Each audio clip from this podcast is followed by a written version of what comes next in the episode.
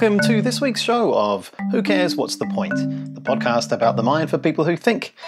This week's show, I'm talking with Professor David Sbarra, uh, and he is really interested in close relationships and its link to health. And in particular, the paper that we're talking about today looks at the relationship between divorce and health. And we know that there's a very large literature linking the experiences of separation and divorce to risks for a range of poor health outcomes later on down the line, including early death. But what's far less clear is the mechanisms that connect that risk to the outcomes. And there's been a few mechanisms identified in the literature, but what the central point of this paper is is that we seem to have a lot of data, but we don't seem to be using the theory particularly well to understand why there is this link and how it expresses itself in poorer health outcomes. We also talk a little bit about big data and how it's important when you're looking at big data sets, which are being increasingly used now by governments and companies, is that you go in with a theory and you don't just test for correlations and see random associations and then try to make something out of that. It's really important to get that the right way round. David and I talk about his paper and some of those issues. Please have a listen and make up your own mind.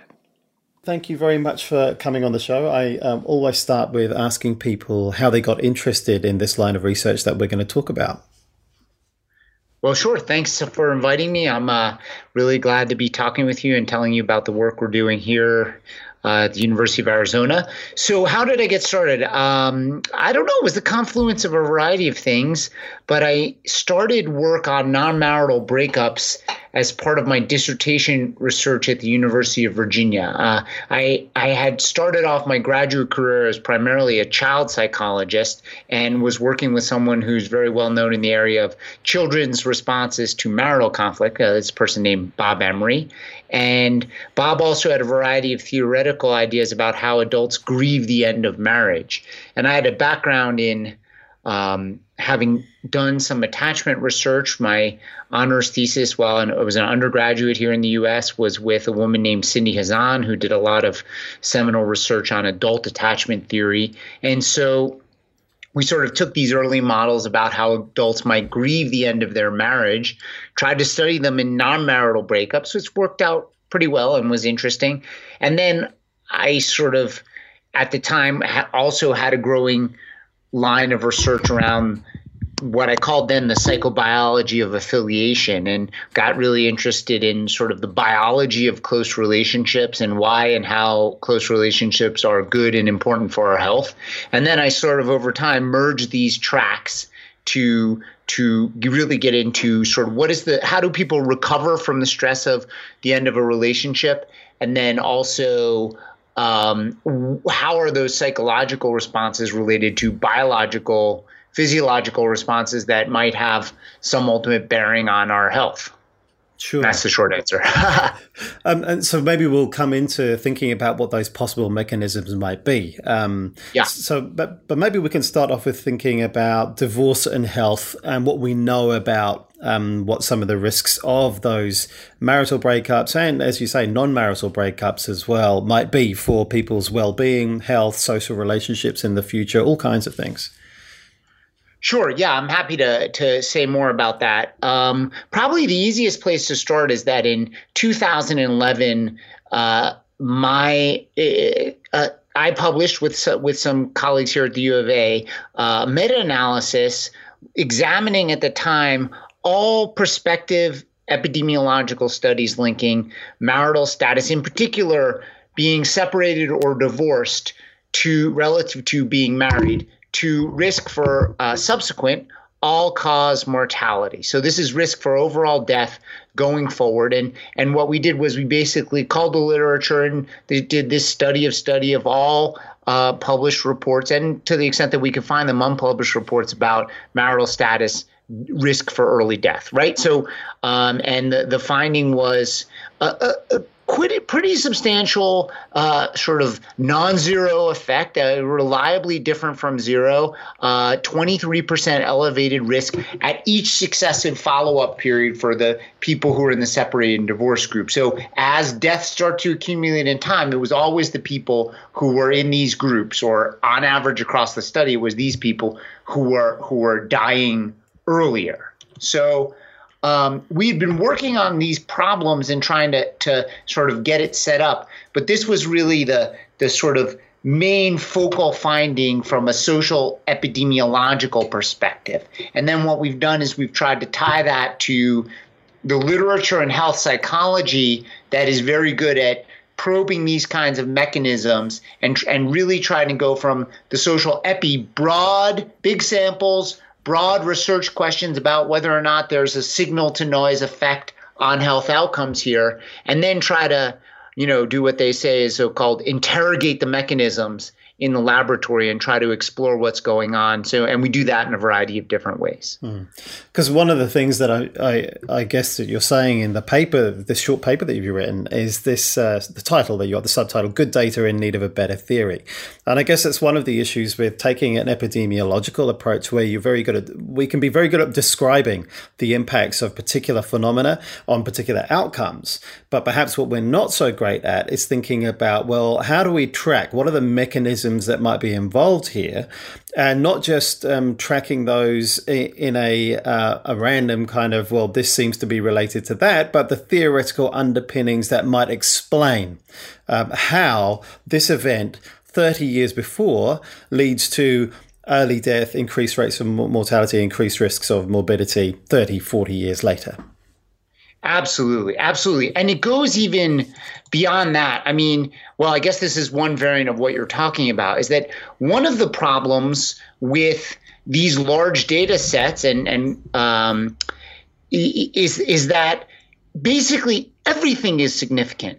So when you have 30,000 people in your sample and you have 8,000 adults and you have 700 divorces, I'm just making this. How do you deal with the fact that all your all your data is statistically significant. It sort of really recasts the way you think about whether or not effect is meaningful. And we've tried to uh, deal with questions of practical significance and calibration, and really try to understand. Well, you know, does any would anyone care about this, and why do you know? If you told me my increase, my risk was increased by X fold, why does that even matter? So that that's one problem.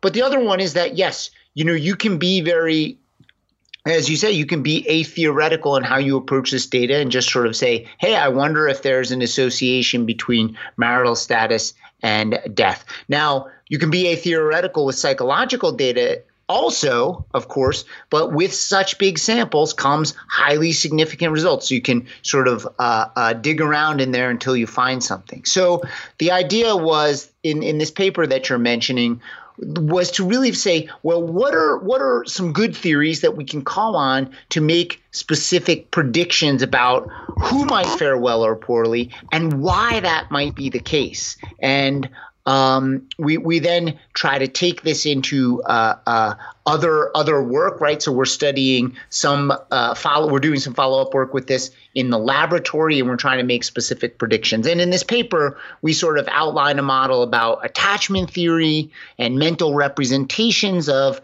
significant others, and and also invoke some newer ideas from this social baseline theory. So that's where I was going to with this next, David. Perhaps um, you know you outline those two possible explanatory theories that take us through understanding what the impacts of divorce and uh, marital breakup might be upon on health.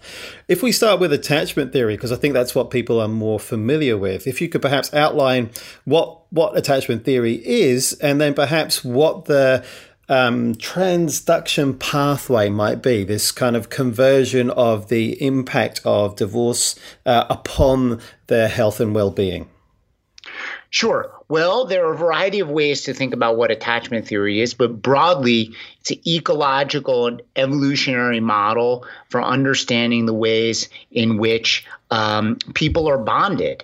And, you know, attachment theory has its origins in early social bonding and the, the with the British psychiatrist John Bowlby. And it sort of was initially outlined so that we could understand the child's ties to his or her mother or caregiver, right? And so there's been so much work on this, and and I think many psychologists uh, and and perhaps even the general public when they hear attachment theory though they think about these individual differences that people have. So so when we speak about adults we're talking about states of mind with respect to relationships. What kind of mental models do you hold about your relationship? So this is you know and and the two dominant models are this attachment attachment anxiety and attachment avoidance. So the extent to which you get over involved, hyperactivated, and preoccupied with themes about relationships and potential uh, uh, rejection and threats to your relationships, or the extent to which, on the avoidance side,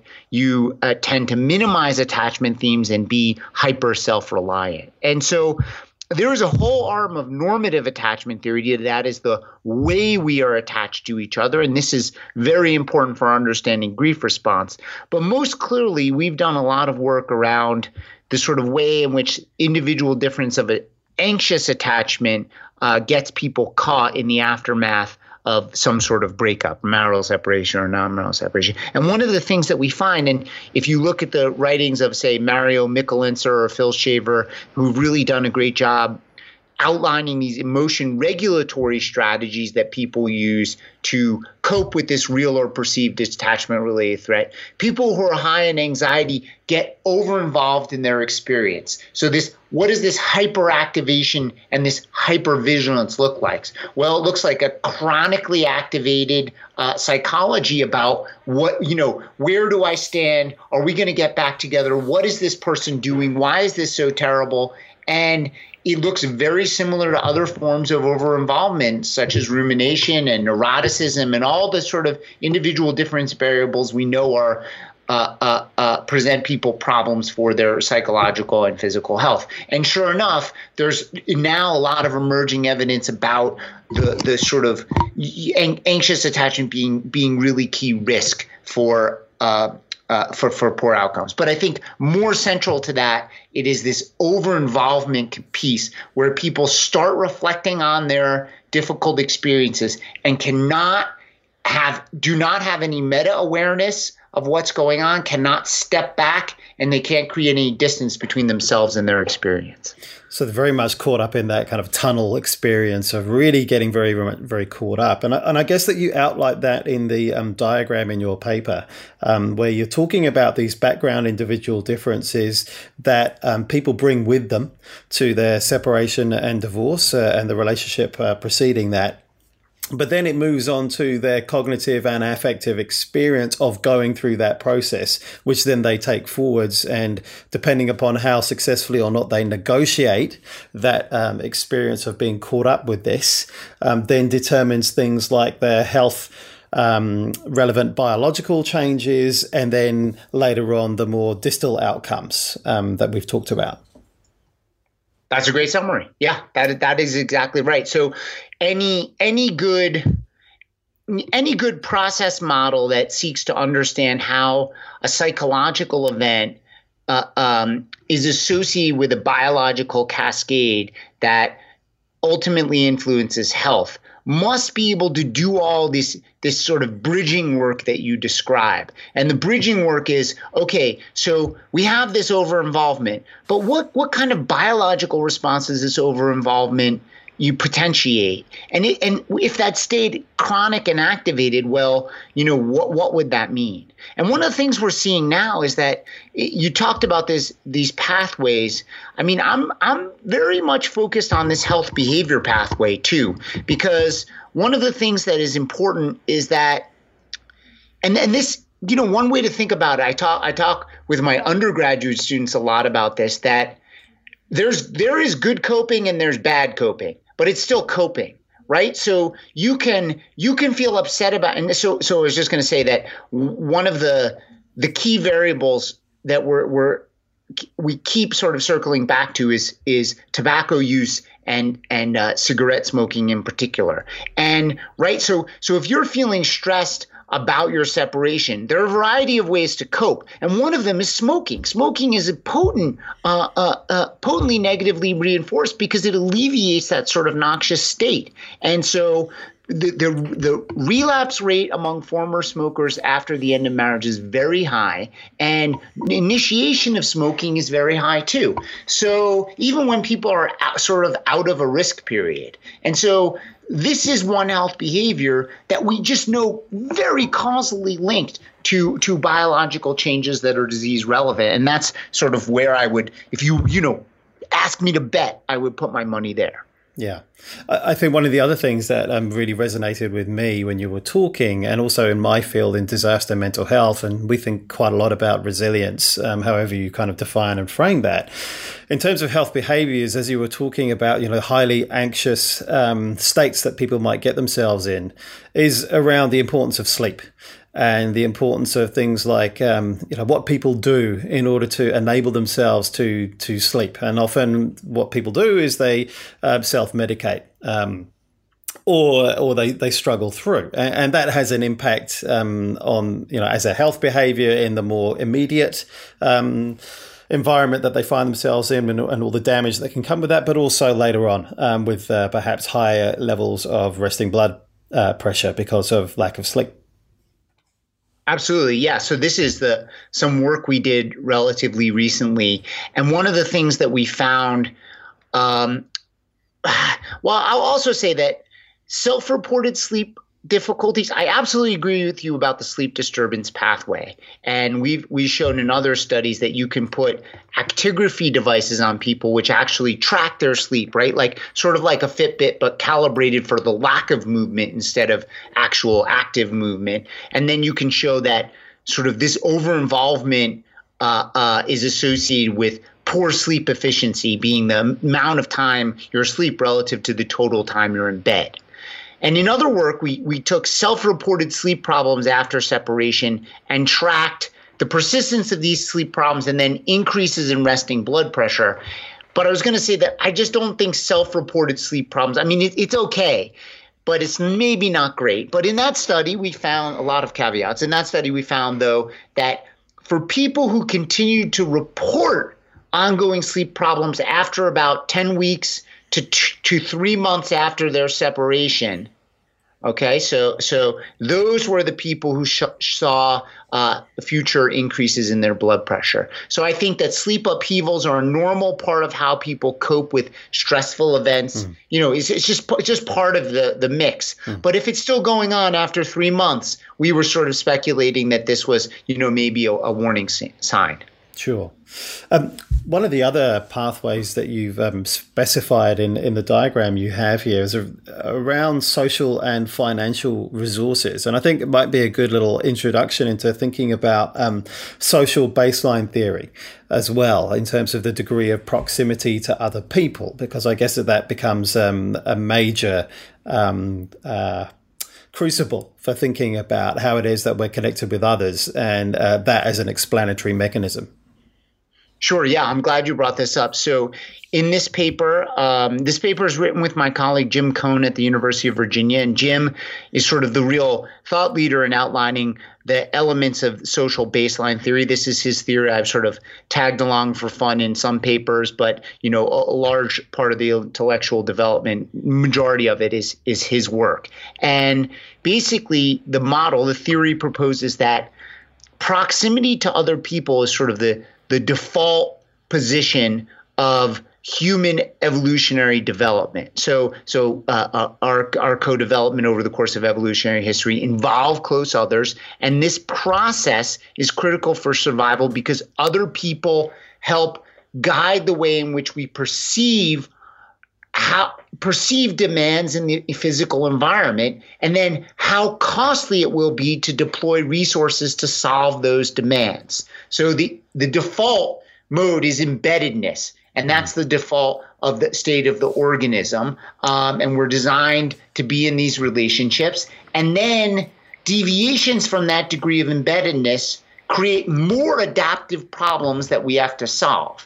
And for the the the sort of extension to divorce is not the very difficult at all, right? Because the social baseline model is really about the evaluative calculus of demands in the environment that with multiple people in your immediate social context, things just don't look as bad and as arduous. Now, the model really hasn't gotten into sort of the nuance, right? So what if what if you're in you're in relationships, but they're all really conflicted? Maybe it makes things suck even more. But but you know, for, for our purposes, we sort of think most simply that divorce is from separation, whatever, is from two people to one, two to one.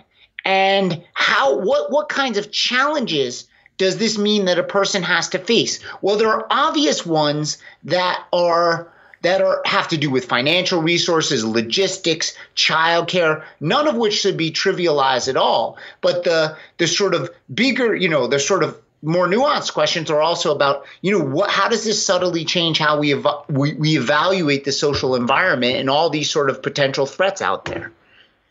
Yes. Yeah, yeah. Uh, you know, one one of the things that strikes me when I when I think about social baseline theory is that we take it as such a cultural underpinned given that it's the individual that is the normal state of affairs, that we conduct our lives as individuals and then we make a decision to connect with other people, say, like in a marriage or in, in some other right. intimate right, relationship, right. right?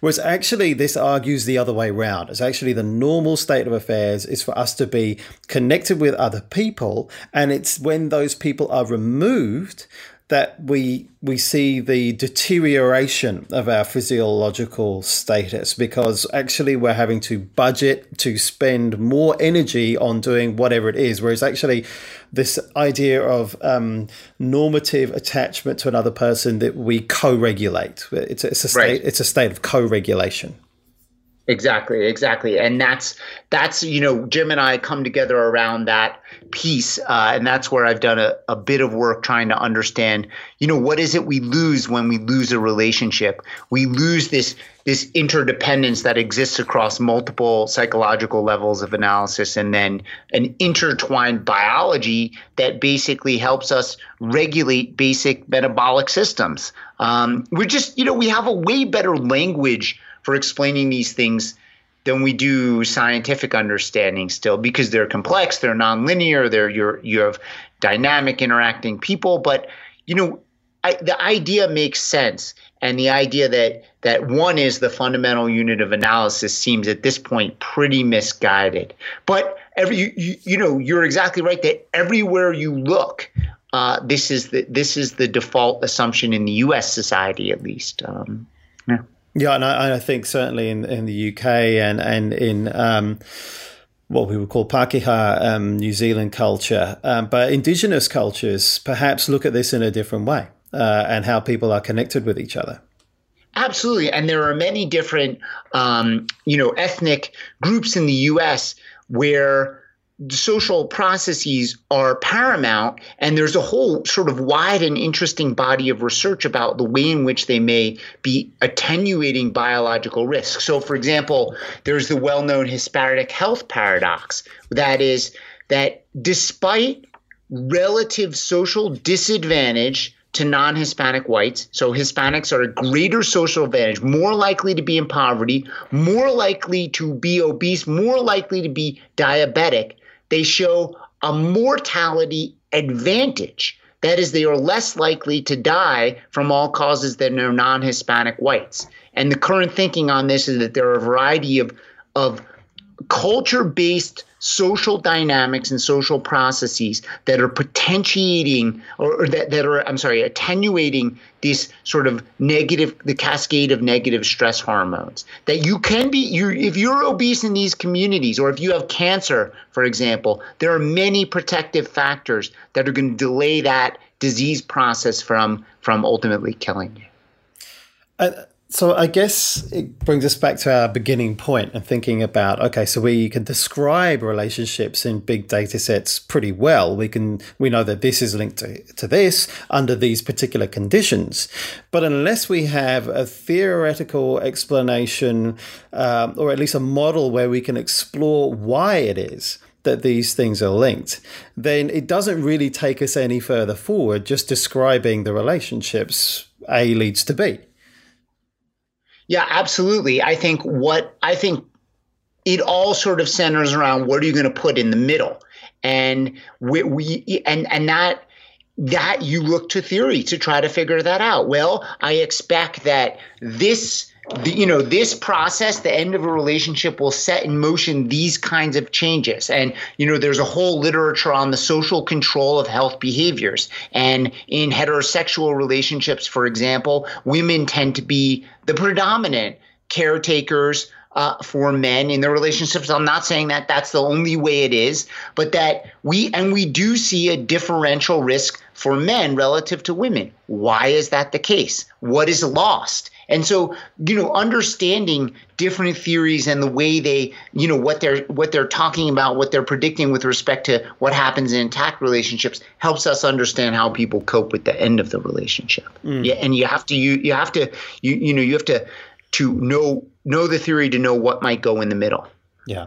Uh, and I guess that this is one of the things as I was thinking about, I was very attracted by your headline and I was thinking about the idea of, you know, big data sets, aggregated data sets that are now becoming more and more um, widely used by industry, by governments to try to understand the possible risks um, that um, may be. Uh, accumulated and then uh, uh, relevant for some of their citizens, their residents, their employees uh, and what that might lead to.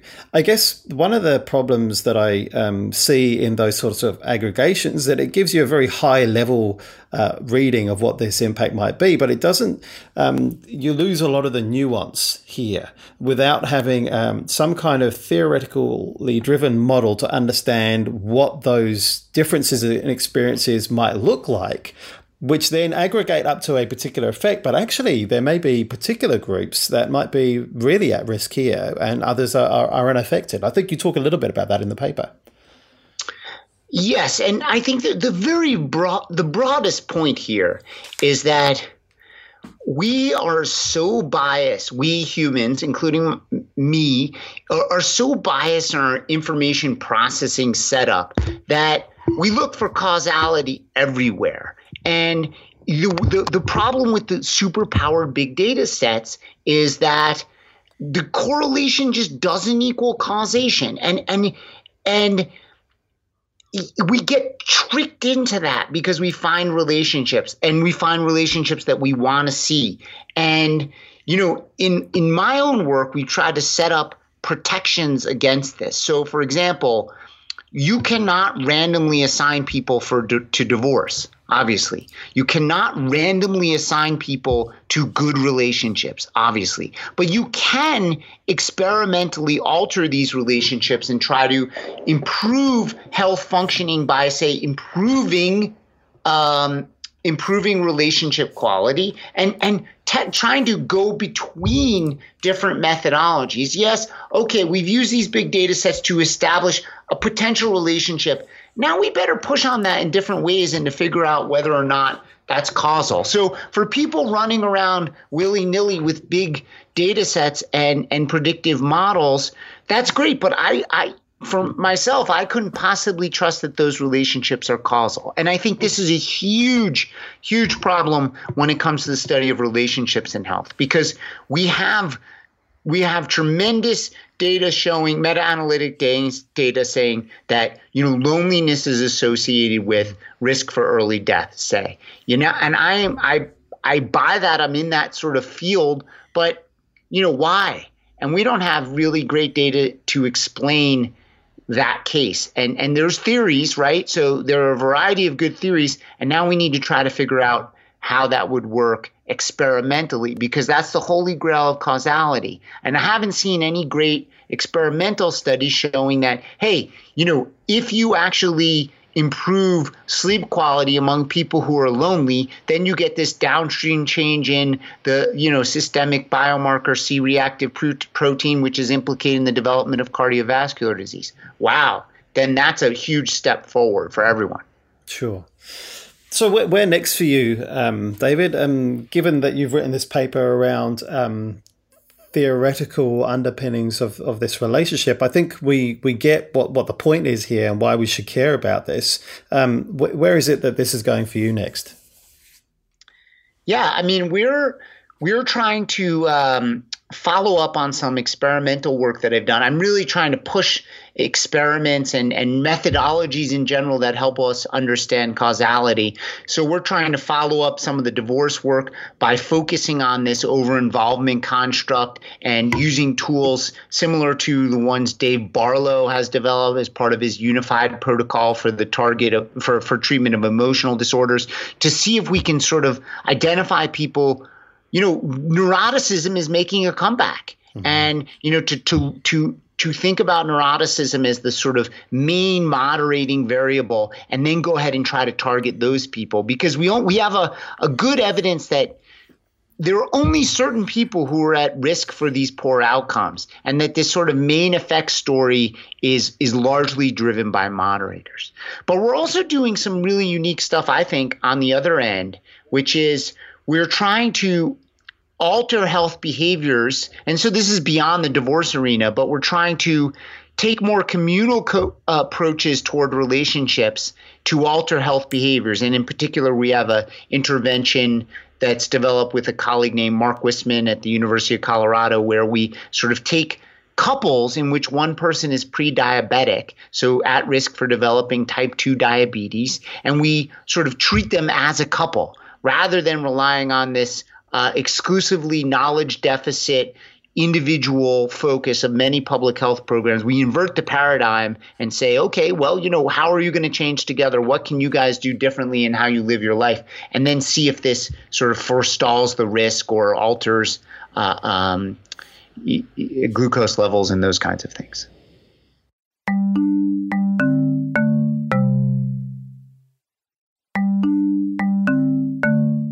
Thank you for listening to this week's show. I hope you enjoyed it. If you did, please share it. Um, leave a review on iTunes. Send it out via email to your colleagues or via Twitter or Facebook, however it is that you prefer to communicate with people.